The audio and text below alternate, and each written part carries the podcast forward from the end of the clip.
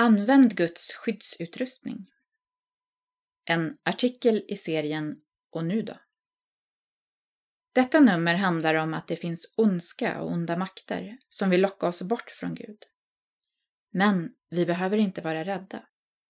I Efesiebrevet 6, 10-18 skriver Paulus om en vapenrustning som vi kristna får ta på oss. När vi tar på oss rustningen tar vi på oss Jesus, som är mäktigare än allt annat. Rustningen består av sex delar. Sanningens bälte. Lever du med lögner?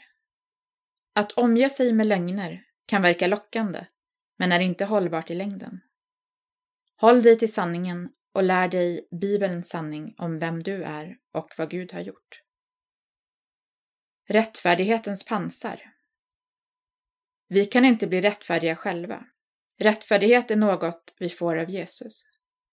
Ändå är det så lätt att lägga fokus på sig själv och drabbas av hybris eller känna misslyckande. Vänd då tillbaka fokus till Gud. Villighet att gå ut med evangeliet, som skor.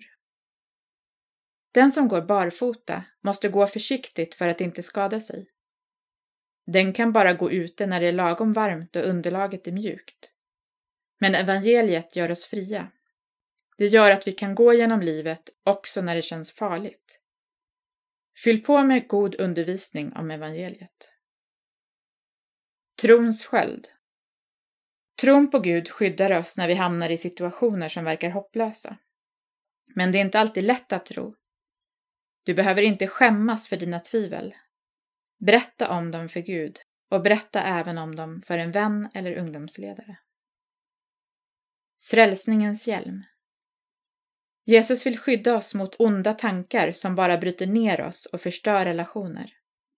Onda tankar kommer inte från Jesus. Vi får be Gud om skydd mot dessa och inte vara rädda för att ta hjälp av vänner, kurator, präst eller psykolog. Andens svärd, Guds ord. Gör som Jesus. När han blev frestad använde han Guds ord som skydd och vapen. Läs Bibeln. Hitta en bibelläsningsplan och rutin som funkar för dig.